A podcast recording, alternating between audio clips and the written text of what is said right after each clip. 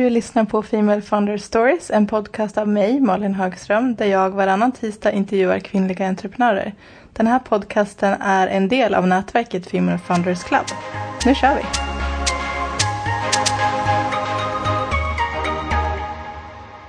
Hej och välkomna till Female Founder Stories. Det här är en podd om powertjejer, entreprenörskap och mindset. Idag sitter jag här med Adeline och hon har startat Add Ice Cream.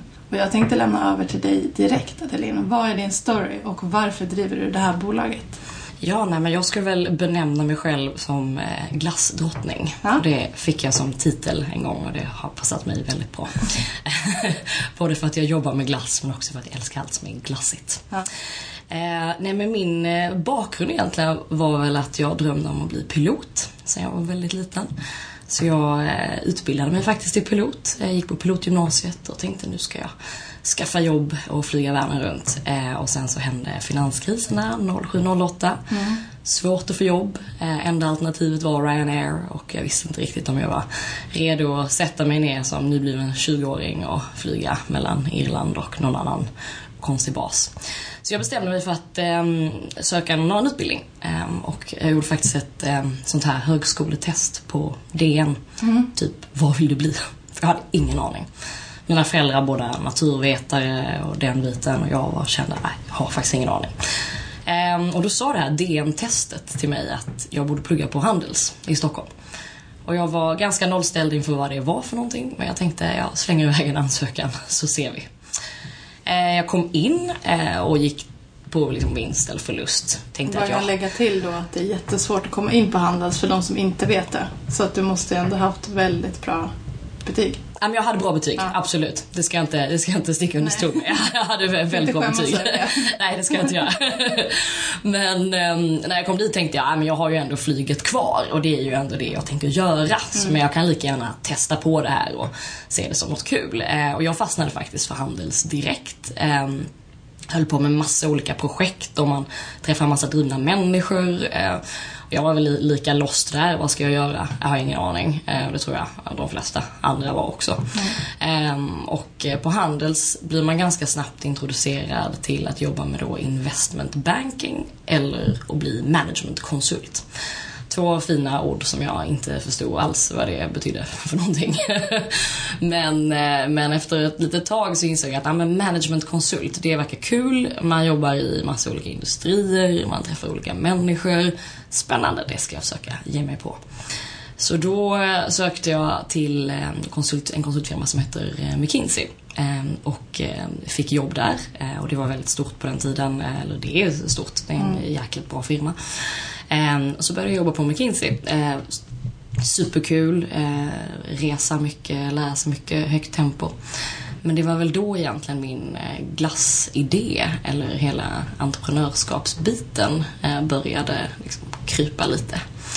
Och jag började fundera på det. Ehm, och hur jag egentligen startade Add Ice Cream, det var nog inte att så här, oh, jag har alltid velat göra glass eller jag har alltid velat göra livsmedel. Utan eh, jag snackade ganska mycket med en kompis och vi ville göra någonting annat och vi ville testa på att driva ett eget projekt. Ehm, och ehm, då kom Add Ice Cream-idén upp. Vi såg eh, trenden med kvarg. Båda var intresserade av träning och hälsa. Eh, och vi började bolla massa idéer. Ehm, och ja, jag blev helt såld på det här. Jag tänkte, nej men jag måste prova. Eh, och jag måste göra det här helhjärtat. Mm. För jag vet hur det är, man jobbar mycket, man har massa idéer och projekt och tankar och sen börjar man, påbörjar man någonting och så blir det aldrig klart. Och, så då kände jag att nej, men nu ska jag göra det här. Eh, och folk tyckte jag ju var fullkomligt vansinnig. Eh, man ska då sluta på en eh, fin konsultfirma där man har en karriär framför sig och så ska man göra glass. För alla andra som slutade skulle ju starta någon form av häftig app eller något annat superrevolutionerande och jag ska göra en hälsosam glass. Eh, men men nej, jag stod på mig, körde på, körde mitt eget race. Eh, och eh, det har ju blivit den absolut bästa resan i mitt liv. Eh, både professionellt och, eh, och privat, så jag ångrar ju inte det. Men varför just glass då? Gillar du glass eller var det bara... Eller kom idén baserat på att du såg trenden med träning bara? Nej, alltså jag älskar ju mat, ska jag Ja. säga. Eh, All mat, glass inkluderat. Eh, Och jag kände väl ganska mycket egentligen på McKinsey. Man jobbar mycket och eh, man äter lite onyttigare kanske för att man unnar sig själv.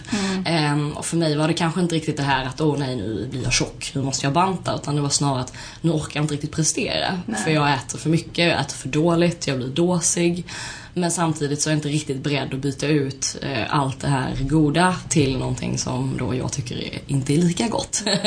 så jag vill fortsätta kunna äta liksom, krämiga glassar eller pizza eller vad som helst som smakar som det originalet faktiskt gör. Och inte som är Ja men det kan ju sig vara jättegott men du tänker liksom när du är riktigt sugen på en pizza då vill du ju inte ha en blomkålspizza, då vill du ha en riktig pizza. Eh, och det var väl egentligen den idén som, som kom med glass. Att eh, göra någonting som smakar så nära originalet det bara går. Men utan att kompromissa för mycket på, på näringsvärde. Men när, sa du upp dig direkt eller smög du igång lite på sidan av? Jag tog faktiskt tjänstledigt eh, i sex månader. Eh, men man kan nog säga att jag inte smög igång innan dess. Eh, jag tycker de flesta jag pratar med brukar ha jobbat och startat upp parallellt med sitt vanliga jobb. Eh, och för mig var det, behövde jag nog att få ett break och sätta, men nu gör jag helhjärtat det här än att eh, bygga upp det vid, vid sidan av. Kändes det läskigt då att ta det där steget? Och Alltså, veta så här, ja men i sex månader har jag ingen inkomst. Nej men absolut. Det är klart att eh, den rent ekonomiska biten är ju tuff. Ja. Eh, och jag tror att jag tänkte att ah, men om jag kan klara sex månader, sen kan jag börja ta lön. Och sen så kan jag, sen kan jag börja ta lön. Och det var väl det som räddade mig, för jag kunde ju absolut inte börja ta någon lön efter sex månader. och det var någon form av naivitet, att man tänker att oh, men sen kommer jag tjäna pengar. Ehm, men eh, den ekonomiska biten, jätteutmanande. Ehm, speciellt när alla runt omkring en då satsar på sina karriärer och ens vänner tjänar bra med pengar och man ska ut och resa. Och Har en själv, helt annan livsstil. Ja, helt annan livsstil. Och själv kommer man med matlåda och kaffe i termosmugg och man bara, ah, nej men det är ju en annan grej. Ehm, Men jag tyckte inte själva steget att gå från eh, liksom en traditionell karriär till att göra glass då, som alla andra tyckte var helt galet. Det tyckte jag var relativt eh, enkelt. Men, eh, men det ekonomiska var tufft. Men kunde du någonting om livsmedelsindustrin innan? För jag tänker just att göra glass, det är inte som att du står med en mixer hemma och kör igång och sen kör ut till butiker utan det är en hel, hel apparat som måste funka. Och kylning. Alltså, Japp. det känns som att du, du lägger på ett extra lager av svårigheter också. Ja, absolut. Om jag tittar tillbaka på det, det vi brukar säga på kontoret, det är så här, vi ska aldrig mer göra en fryst produkt. För det är frustrationen när det inte fungerar och det är många gånger och det smälter och det fryser om. Eh, är ju liksom helt enorm. Men nej, jag kunde faktiskt ingenting eh, om livsmedel mer än en lekman eller glass för den delen. Nej. Utan för mig började det precis som du sa, eh, mixa i köket, köra ut till butik. Ja, det var så? övertalade dem att det här var en bra produkt. Ehm, och sen så när det började växa lite grann ehm, då kunde man, fick man lära sig den, den andra biten. Eh, helt enkelt. Men jag kommer ihåg eh, min, eh, jag hade en, eh, en tjej som heter Sanna som nu är vår marknadschef. Eh, hon eh, kom in väldigt tidigt och vi stod, vi fick låna en glassmaskin på chokladfabriken på Söder. Ehm, och i all, allra första början så hade vi tänkt jobba med en producent och sen så funkade inte det och så tänkte vi, nej vi vill ut, det ska ut. Då gör vi glassen själva. Ehm, och då snackade vi med en kille som heter Martin på chokladfabriken som sa, nej men ni kan låna glassmaskinen när ingen annan använder den. Så vi stod där på natten och gjorde glass och sen på dagen, vi köpte en skåpbil för 10 000 kronor. Eh, och körde vi ut den och lämnade glass. Eh, och det var en del, lite olika blickar men vi höll nog på så när vi hade upp till 10 butiker kanske. Sen började vi inse att oj, det här är ju faktiskt någonting. Vi måste, måste vi steppa upp. Vad gjorde du först då? Gick du först och sålde in glassen som idé eller gick du till butikerna först när du hade produkten? Eh, nej, jag sålde in den som idé eh, med en, eh, vad ska man säga, prototypburk. Eh, glassen var ju då i- hemma i köket Ja. eh, och eh, försökte få det att låta så proffsigt man bara kunde. För det är klart att de tänkte ju, nu kommer det någon knäppis här som ska sälja något de har gjort i köket. Det vill vi ju absolut inte ha. Nej. Så jag, jag försökte backa upp det med att det var, var klart. Lite som Vitamin Well när de sålde in sin flaska till apoteken.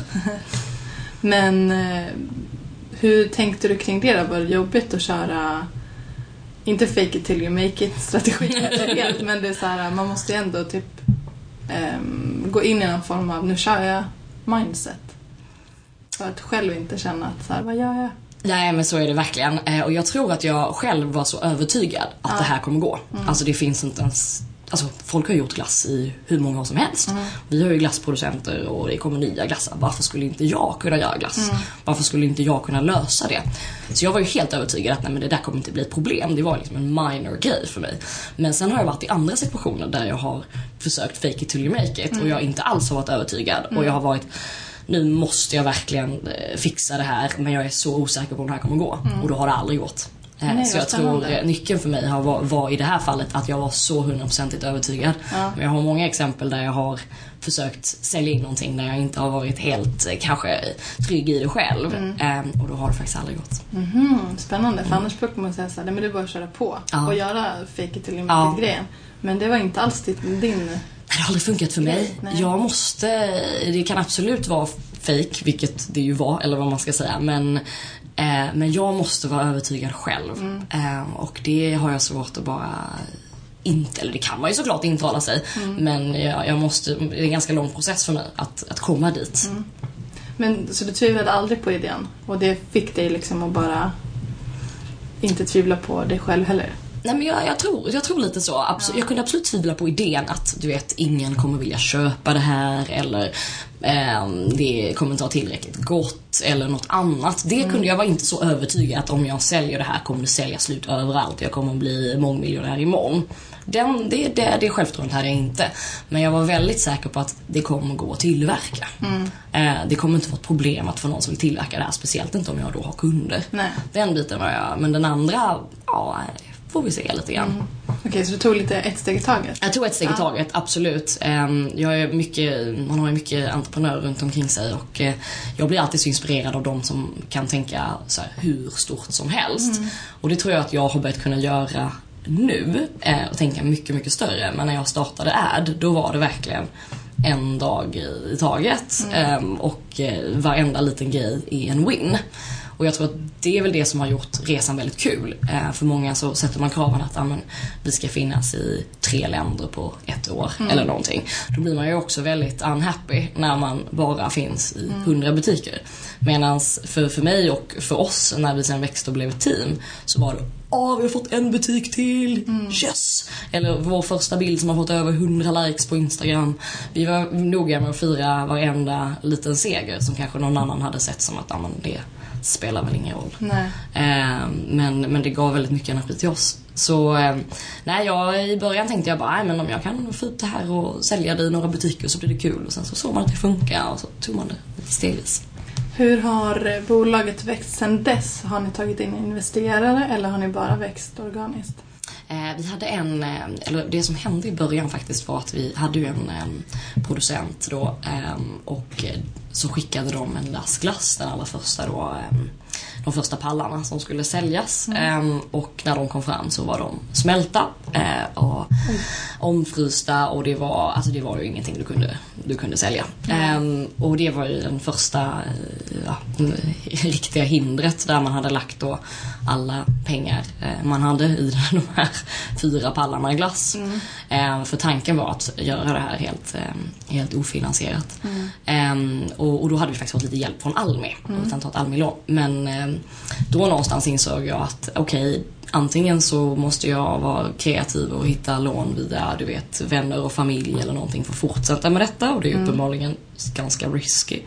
Eller så eh, måste jag ta in eh, lite, lite pengar. Så vi tog in en ängelinvesterare eh, väldigt tidigt. Hur hittade ni den då? Eh, vi träffades faktiskt på Business Challenge, eh, vilket var ju väldigt bra. Men var du med i Business Challenge eller var du bara där och... Nej, jag var faktiskt med eh, då, Ja. när det nu var. 2016 kanske kan. Eller 2015, ja någonstans där. Så då var jag med eh, och var en sån här finalistföretag. Eh, så det var jättekul. Det var, alltså, jag är superglad för vad de gör på Business Challenge. Tycker Ja. att det är ett superinitiativ och träffar mycket folk. Och, ja, vi träffade ju vår ängel där också. Mm. Fint ord också, ängel. Ja, det är vackert. Eh, Men jag tänkte lite dig som entreprenör. Mm. Har du alltid vetat att du ska driva bolag? Eller var det just den här idén som fick dig att köra på? Nej, alltså verkligen inte. Jag har aldrig tänkt att jag skulle bli entreprenör. Jag har Nej, tänkt att... Det lät inte som det när du Nej, jag tänkte äh, först så skulle jag bli pilot för att Ja. jag var intresserad av flygplan och sen så skulle jag ha någon karriär inom näringslivet. eh, Inom vad, I don't know. Men, eh, men sen så när jag faktiskt gjorde det här, det här tänkte jag Ja, men jag gör det som ett test. Eh, vi ser om jag tycker det är kul. Och jag blev ju helt såld på att driva eget. Eh, jag tycker det är så himla roligt. Eh, jämfört med alla andra grejer jag har gjort. Det går inte att jämföra för mig. Så jag kände någonstans att jag hittade hem utan att veta att det var det jag sökte alls. Sen när man tittar tillbaka på hur jag, alltså min uppväxt, så har jag ju alltid gjort väldigt mycket olika projekt och jag har sålt det mesta och jag har Ja, för det var det jag tänkte fråga. Kan du nu se mönster att, att det bara skulle kunna leda till den här ja, entreprenör, absolut. ändå? Ja, absolut. Eh, Och det såg jag inte då. Nej. Men jag kommer ihåg hur eh, jag tvingade en av mina stackars skolkompisar att baka bullar hela nätterna för att vi sen skulle sälja dem på morgonen. Och då gick vi runt på eftermiddagarna i grannskapet och tog ordrar och tog betalt. Och, eh, och sen så eh, bakade vi de här bullarna då på nätterna och sen så hängde vi dem på deras dörr så de hade dem på morgonen. Och sen så insåg vi att ja, men det är ju billigare att bara köpa färdiga bullar hos en bagare och så kan vi bara paketera dem. Ja. Så sådana saker har jag gjort eh, ganska mycket och det tror jag att jag på lätten föll ner lite grann när jag hittade, hittade hem här. Mm. Men har du något tips en kall och tråkig måndag? Hur man gör för att peppa sig själv? Ja du, eh, riktigt kall och tråkig måndag. Nej men jag, alltså det, det här låter ju superklyschigt men jag tycker ju fysisk aktivitet är kanon. Ja. Eh, vad man än tycker om att göra. Eh, Men är du en träningstjej? Absolut, jag gillar att träna. Jag är inte så här extrem och jag tävlar inte inom någonting eller sådär. Men jag vet att när jag själv är deppig eller det är en måndag och det är tråkigt och jag vet inte vad jag ska göra. Då om jag gör någonting fysiskt, vad det än är, så blir jag på bättre humör. Vad är favoritträningen då? Nej men det här är lite så här pinsamt att säga men jag har ju snöat in på crossfit och jag har ju alltid varit så här: nej men det är ju en riktig sekt det där. Jag ska aldrig ge mig in i." men, men jag tycker faktiskt det är jäkligt kul och jag är ju väldigt nybörjare men eh, jag har alltid tränat på gym och jag har ju tränat det mesta men nu så har jag liksom, nu kör jag crossfit ett tag och sen blir det något annat. Lite yoga också. Eh, Jag är väl inte helt frälst men jag tycker jag vet att det är skönt och att jag mår bra av det. Har du några så här idoler eller förebilder inom entreprenörskapet? Alltså jag tror inte jag egentligen har en person så som jag idoliserar eller Nej. ser upp till. Men jag brukar plocka väldigt mycket bland olika personer och säga säga, "Ja, men den här personen är väldigt duktig på det eller det här är väldigt inspirerande. Och jag tror att för några år sedan så idoliserade jag mycket mer det här stora eller att ha ja, skapat ett riktigt stort företag eller eh, alltså du vet Typ folk. Apple. Ja men typ Apple eller Ja. folk som syns i media hela tiden. Eh, och jag tror att ju mer tiden går så ehm, inspireras jag väldigt mycket mer i hur eh, folk lyckas eh, driva sina team, få människor engagerade, skapa en härlig stämning. Alltså göra någonting positivt. Det behöver inte vara att man räddar världen. Men att eh, det här, eh, jag tror att jag känner att ibland att det kan vara lite överhettat just med entreprenör och det är väldigt trendigt att vara entreprenör och man ska gärna säga jag är entreprenör och jag ska göra det här och jag ska vara med i media. Och det blir, jag vet, för mig blir det lite, nästan lite jobbigt när det blir mig, mig, mig, lyssna, lyssna, lyssna, titta på mig. Ehm, Så jag tycker det är superhärligt när man träffar folk eh, och man märker att ja, men, de som team funkar superbra. Och vad gör ni för det? Och då brukar jag alltid gräva lite. Hur får ni till den här stämningen och vad, vad kan jag lära mig av det? Men hur bygger du team då? För du har ju anställt några. Ja, absolut. Det är ju, säger de är bland det svåraste att göra. Mm. Anställa rätt människor. Ja, men det, det som tror passar liksom. Hur, eh, hur tänker du kring det? Ehm, nej men jag tror att du som person, du vill ju alltid växa och lära dig nya saker, ta mer ansvar. Ehm, och jag ska säga att en sak som jag lärde mig på McKinsey, som vi jobbade jättemycket med, var styrkebaserad feedback. Ehm, och vi ehm, Innan hade man jobbat traditionellt med, ja ah, men du är bra på det här och det här men det här måste du verkligen jobba på. Eh, och så hade man liksom skiftat helt att, nej men varför ska vi fokusera på dina svagheter? Varför fokuserar vi inte på dina styrkor? För då kan vi ju göra dem så fantastiskt bra att du blir helt unik. Om du inte är bra på matte, nej men då kommer du troligtvis aldrig bli bra på det. Så länge du har någon form av hygienfaktor, att du förstår ett plus ett, så är det fine. Men då kan ju någon annan göra den delen. Men du är i övrigt superbra på social kontakt. Mm. Då är det väl bättre att du får chansen att exponeras jättemycket mot det. Så att du utvecklar en liksom, superkompetens inom det. För det kan du inte konkurrera med. Att vara average på matte istället för att vara sämre än average. Nej. Spelar ingen roll, det är ingen, du kommer inte sticka ut på det. Och det, det tog jag åt mig jättemycket av på McKinsey. Jag bara, gud det här är smart alltså, de här vet ju vad de snackar om. Mm. Så det tog jag med mig in i, ehm, i, när jag skulle börja anställa ganska tidigt att det finns ingen anledning att sitta och klanka ner och säga att ah, men det här måste du göra bättre eller det här var dåligt. Eller även om man gör det av en, en bra anledning. Att ja, men jag, jag, kan hjälpa dig här, du kan bli bättre på det här. Så är det ändå att de flesta människor tar saker väldigt personligt och det är väldigt svårt eh, att få kritik. Mm. Och då måste man kunna ge den kritiken på ett väldigt sakligt sätt med väldigt bra exempel när det väl är kritik. Och jag säger inte att man aldrig ska ge kritik, men jag säger att 90% av den feedbacken man ger ska vara styrkebaserad. Eh, och också när någon faktiskt gör något bra eller bara ja, är glad på jobbet eller vad som helst. Mm. Att man high-fivar och man, man ser de personerna som är där. Um, och den kulturen har vi försökt eh, skapa tillsammans. Man gör mycket roliga saker ihop eh, och man ställer verkligen upp för varandra. Mm. Och jag har väl upplevt i, i mitt team att det resulterar i att folk vill jobba mer. Man är mer engagerad. Eh, man vill verkligen leverera. Eh, man har roligt. Um, så att, ja, men det, det, är nog det jag försöker, försöker göra mest. Sen är det ju jätteutmanande. Mm. Får fråga mina anställda istället. Kanske har en helt annat svar. Men du, vad tror du att eh, dina drivkrafter kommer ifrån? Vad är det som gör att du kör på med det här? Vet inte riktigt om jag ska vara helt ärlig för att jag, jag tittade på, jag vet inte om du har sett den här filmen The Founder? Um, jo, jo ja, med, med McDonalds. Ja exakt. ja exakt. För jag såg på den häromdagen. Mm. Um, han är så, lite ful också, han är, alltså, ja, konceptet. Ja, det tycker jag också. Man blev ju inte jätteglad för honom. Men jag började så googla honom och så såg man alla möjliga trådar du vet. om så här. Men uh, hans fru frågade honom uh, vid ett tillfälle. Mm. Uh, When is it ever gonna be enough for you? Mm. Och han svarade typ probably never. Och jag tror att så har det nog alltid varit för mig. Och jag sitter och säger till mig själv ibland, nej men, nej men nu måste jag ta det lite lugnare, nu måste jag, eh, för jag struntar i att prioritera det där. Och, och det, visst, jag börjar bli bättre på det, men jag tror probably never. Jag kommer nog alltid ha den här drivkraften att jag vill göra mer saker. Mm. Och jag tror det för att jag tycker det är fruktansvärt kul att göra saker. Och jag tycker det är fruktansvärt kul att lära mig saker. Mm. Vare sig det är att lära sig att surfa eller om det är att lära sig att driva ett bolag. Eh, så tycker jag att det är kul. Så du är alltid på väg någonstans? Ja, jag är nog alltid på väg någonstans. Mm. Och jag, tro, jag trodde länge att det var en svaghet att eh, ja, men, eh, inte bara köra samma spår och fortsätta och bli bättre och bättre. För när jag har lärt mig någonting, sen blir jag så här, men då har jag lärt mig det här. Nu vill jag gå vidare till nästa grej. Mm. Jag är aldrig ute efter att bli expert inom något område. Nej. För jag har inte det tålamodet. Och då blir jag nyfiken på nästa sak. Och jag tycker det finns ju så mycket att lära sig. Då blir man, oh, jag gör det här. Mm. Jag gör det här. Men jag tror min, alltså min största drivkraft är för att jag, jag vill ha roligt. Jag vill göra grejer som jag tycker är kul. Um, och det förändras ju över tid också. Uh, när för tio år sedan var det kul att vara ute och festa varenda dag. Det mm. tycker jag inte är kul längre. Nej. Utan nu börjar jag tycka det är kul också. Nu är hemma och äter glass. Ja, men nu är jag hemma och äter glass, kollar på film. men, eh, nej, men nu börjar man inse också att det är väldigt kul att göra saker för andra. Och det är väldigt kul att göra saker som påverkar andra positivt. För det gör en mm. själv glädje också. Eh, men jag är väldigt okomplicerad på så sätt. Utan jag vill göra någonting som är kul och där jag lär mig någonting nytt.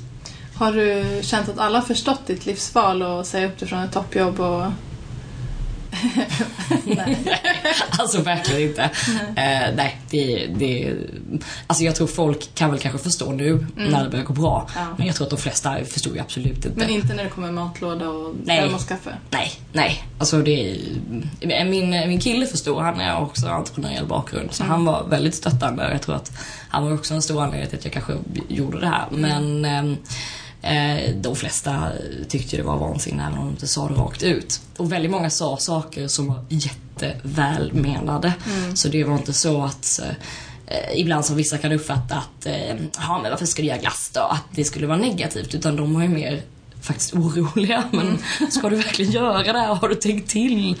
Um, så, um, så nej, jag tror jag skulle säga att de flesta hade ingen ingen förståelse för det. Men tog du till dig av det då eller kände du att du kunde stöta bort det och köra ändå?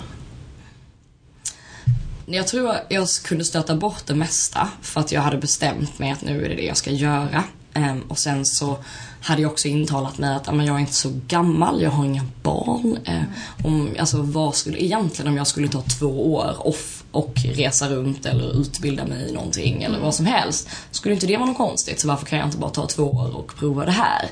Så jag hade nog rationaliserat det väldigt mycket för mig själv. Men det jag kunde tycka var jobbigt var ju sen när tiden gick och man, man kämpar på. ehm, och alla är just på sina karriärer och de här kostymeventen som du nämnde innan. Eh, att man, oj, helt plötsligt passar jag inte riktigt in där längre. Att jag tackade nej till en värld som jag visste någonstans innerst inne att nej, men det är nog inte riktigt för mig. Men när man eh, sitter där den här gråa regniga måndagen och så är någon på något superhäftigt event så bara hopp, här sitter jag med en smält batchglass. Då kunde man ju mer Den ser glassig ut från utsidan men den är inte för alla. Nej, exakt. Eh, har du känt att du fått offra någonting för... Ja, jättemycket. Ehm, och det tror jag man ska vara... Det är lätt att en sån här historia också bara låter... ja, Så enkelt. Ja, men det är så enkelt och det är bara att göra och jag hade aldrig något tvivel och bla bla bla. Och så är det ju inte. Det är klart man har fått offra jättemycket.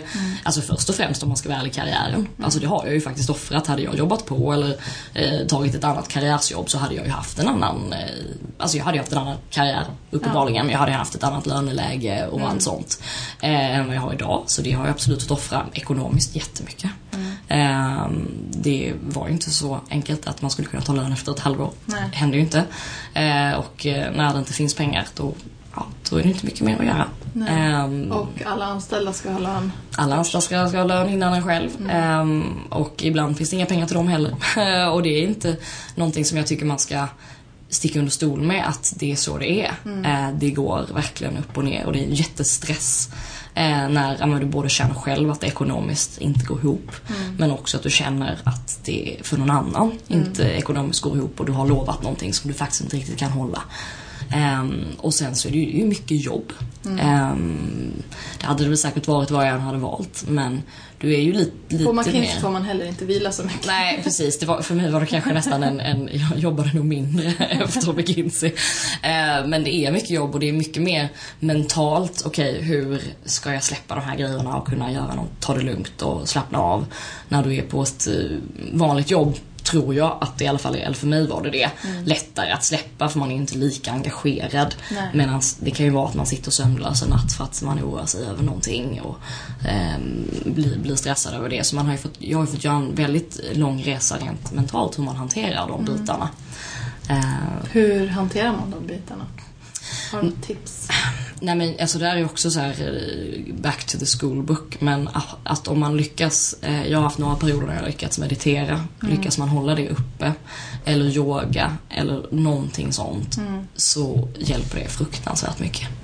Eh, men sen tror jag också rent att prioritera bort saker man inte vill göra. Eh, och det är väl, eh, tror jag, ett bra tips för alla och det handlar inte bara om att kunna koppla ifrån men ibland blir det att man är så upp i varv för man ska göra så himla många olika grejer som man kanske egentligen inte ser Ja men vill jag verkligen träffa den här personen eller vill jag verkligen gå på det här? Men man känner sig tvingad att göra det. Och då får man ingen tid till att vila. Eh, och då lyckas man inte koppla bort eh, vissa jobbgrejer. Jag upplever själv att jag behöver tid att varva ner för att kunna släppa saker. Eh, och på McKinsey var det väldigt tydligt. Vissa kunde ju somna direkt. Eh, kunde jobba in i kaklet och sen sov de fem timmar, sen gick de upp och så var det fine. Eh, Medan vissa, när de slutade jobba, behövde några timmar på sig att göra någonting annat. Och jag är absolut en av de senare. Vad är dina tre bästa tips till någon som sitter där och eh, antingen funderar på att starta bolag eller har, har ett företag som de bara vill expandera? Mm. Ehm, nej men det, det första är ju mm, absolut just do it. Ehm, med en liten asterix. Att du, du måste veta lite vem du själv är. Eh, och är du väldigt, väldigt riskbenägen då, som person, eh, då absolut just do it. Men var också medveten om vad du vill och satsa. Ehm, och dra dina, eh, vad ska man säga, gränser någonstans. Ja men okej, jag kan investera x antal tusen eller eh, jag måste nå de här milstolparna. Och det är klart att det kan förändras. Men jag skulle säga väldigt eh, riskbenägna personer kör bara på. Och ibland så inser man att, men det här kanske inte blev toppen. Men de flesta skulle jag säga inte lik, de flesta är ju inte så riskbenägna och då är det bara att, men prova. Vad är det värsta som kan hända? Eh, var tydlig bara med hur mycket pengar du faktiskt har och kan investera i det här eller tid. Eh, Du kan gå utan lön eller hur du nu löser det. Men, men hitta en lösning och testa. Och sen mitt andra tips skulle nog vara att lära känna dig själv. Eh, verkligen, hur funkar du? Vad trivs du med? Ehm, för idag får vi lära oss att eh, man ska eh, gå upp på morgonen, sen ska man gå till jobbet, sen ska man träna, sen ska man äta bra mat, sen ska man gå hem, sen ska man umgås med kompisar, sen ska man resa någonstans på sommaren. Alltså det är en väldigt inrutad livsstil som, man, som kanske funkar jättebra för vissa men inte alls för andra. Eh, och att ta sig den tiden eh, innan man startar ett företag eller under tiden. Men att verkligen ta sig tid att lära känna sig själv. Men vad mår jag faktiskt bäst av? Eh, och för vissa är det ju att gå upp supertidigt. Eh, för vissa är det och eh, vara uppe sent på nätterna. Ehm, och vad får jag energi av? Eh, för det är nog det du kommer behöva allra mest. Och det får du inte genom att sova eller eh, hela den här biten. Du får ju energi mycket genom att du, du gör grejer du tycker är roligt, grejer du är bra på. Ehm, och kan du liksom kristallisera ut vad det är du verkligen, verkligen får energi av så kommer du kunna gå igenom den resan eh, mycket lättare. Eller i alla fall försöka lära dig det under tiden. Um, och eh, men, skulle väl säga att eh, mitt tredje tips är väl att prata med folk eh, runt omkring dig och eh, be om råd. Men eh, välj också att lyssna på de råden som du tycker passar dig. Ehm, för man kan väl du kan ju se den här personen skulle jag vilja vara om fem år. Ja ah, okej, vad, det är väldigt vettigt att lyssna på vad den personen har att säga. Eh, men många gånger så säger ju folk helt olika saker som är, du kan ju höra, ja du ska absolut ta in kapital, det är kanonbra. Eller du ska absolut göra det här på egen hand, det är kanonbra. Du kan ju höra alla möjliga råd som egentligen konfliktar med varandra. Så ta råd, eh, be om hjälp men, men var också selektiv med vad du faktiskt tar till dig.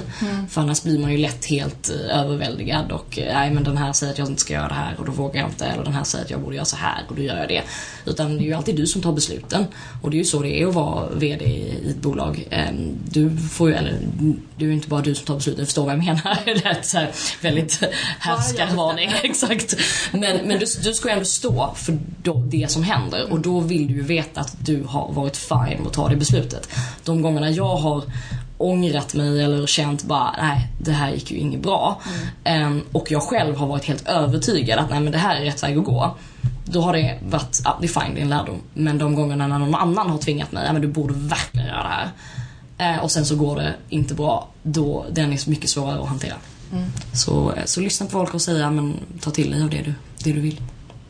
Bra tips. Jag tänkte också fråga lite om eh, hur ni har marknadsfört er. Ja. För att jag har förstått att det har varit väldigt mycket i sociala medier. Ja, det stämmer. Eh, var det en medveten strategi när du drog igång? Ja, absolut. Ehm, vi hade ju väldigt, ehm, eh, eller vi hade ju väldigt lite kapital.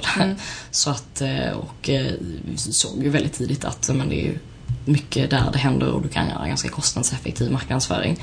Ehm, så, så vi valde att satsa eh, helt och hållet eh, digitalt. Ehm, men strategin har såklart förändrats mycket med, med liksom tidens, tidens gång.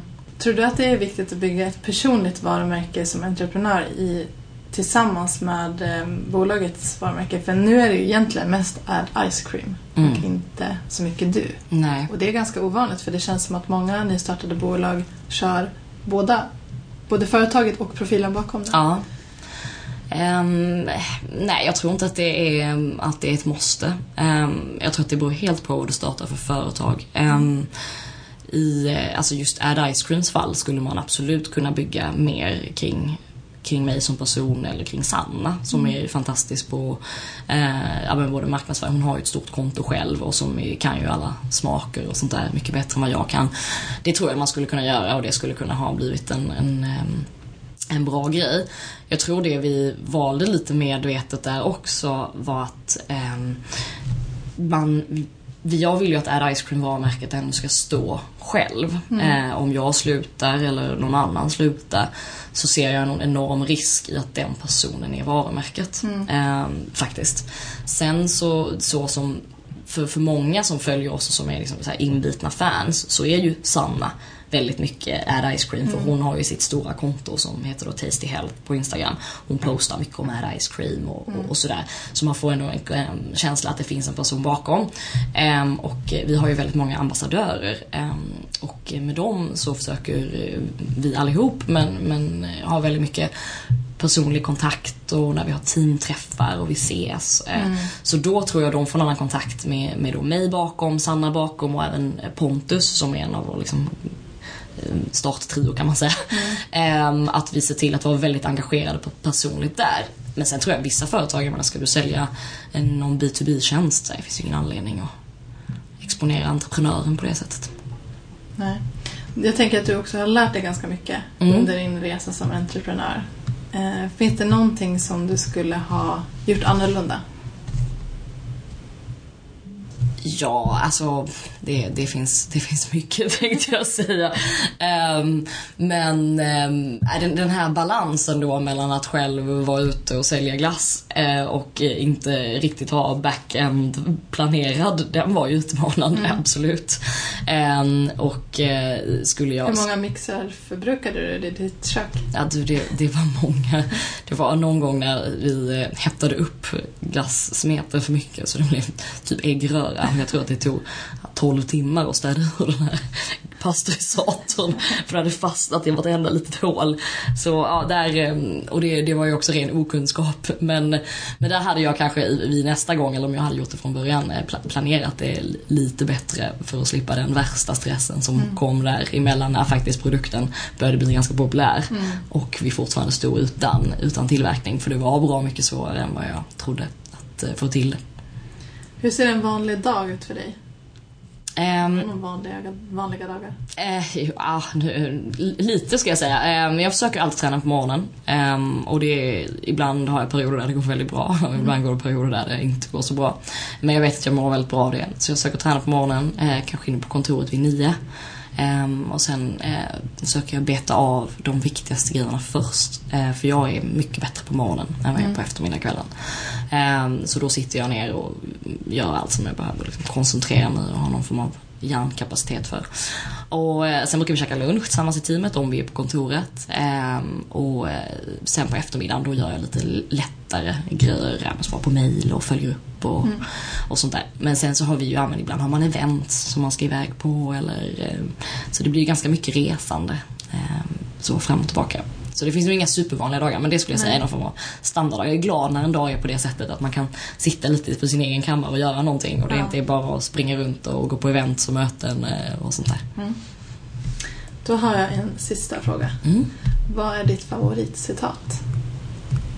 Oh, gud den var jättesvår. Den måste jag typ tänka på. Ja. Har jag ens något favoritcitat? Mm. Jag har typ inget favoritcitat. Som jag så har i huvudet. Jag har en massa som är härliga när man läser dem. Mm. Men eh, jag måste återkomma på den. jag måste fundera på favoritcitat. Det borde man ju ha levererat faktiskt. Då vill jag bara tacka så hemskt mycket för att du var med i podden. Jag tror att du har inspirerat jättemånga. Ja, tack så hemskt mycket för att jag fick och, vara med. du har verkligen visat både det positiva och det negativa. Modigt. Ja, det, det behöver man göra. Tack så jättemycket för att jag fick vara med.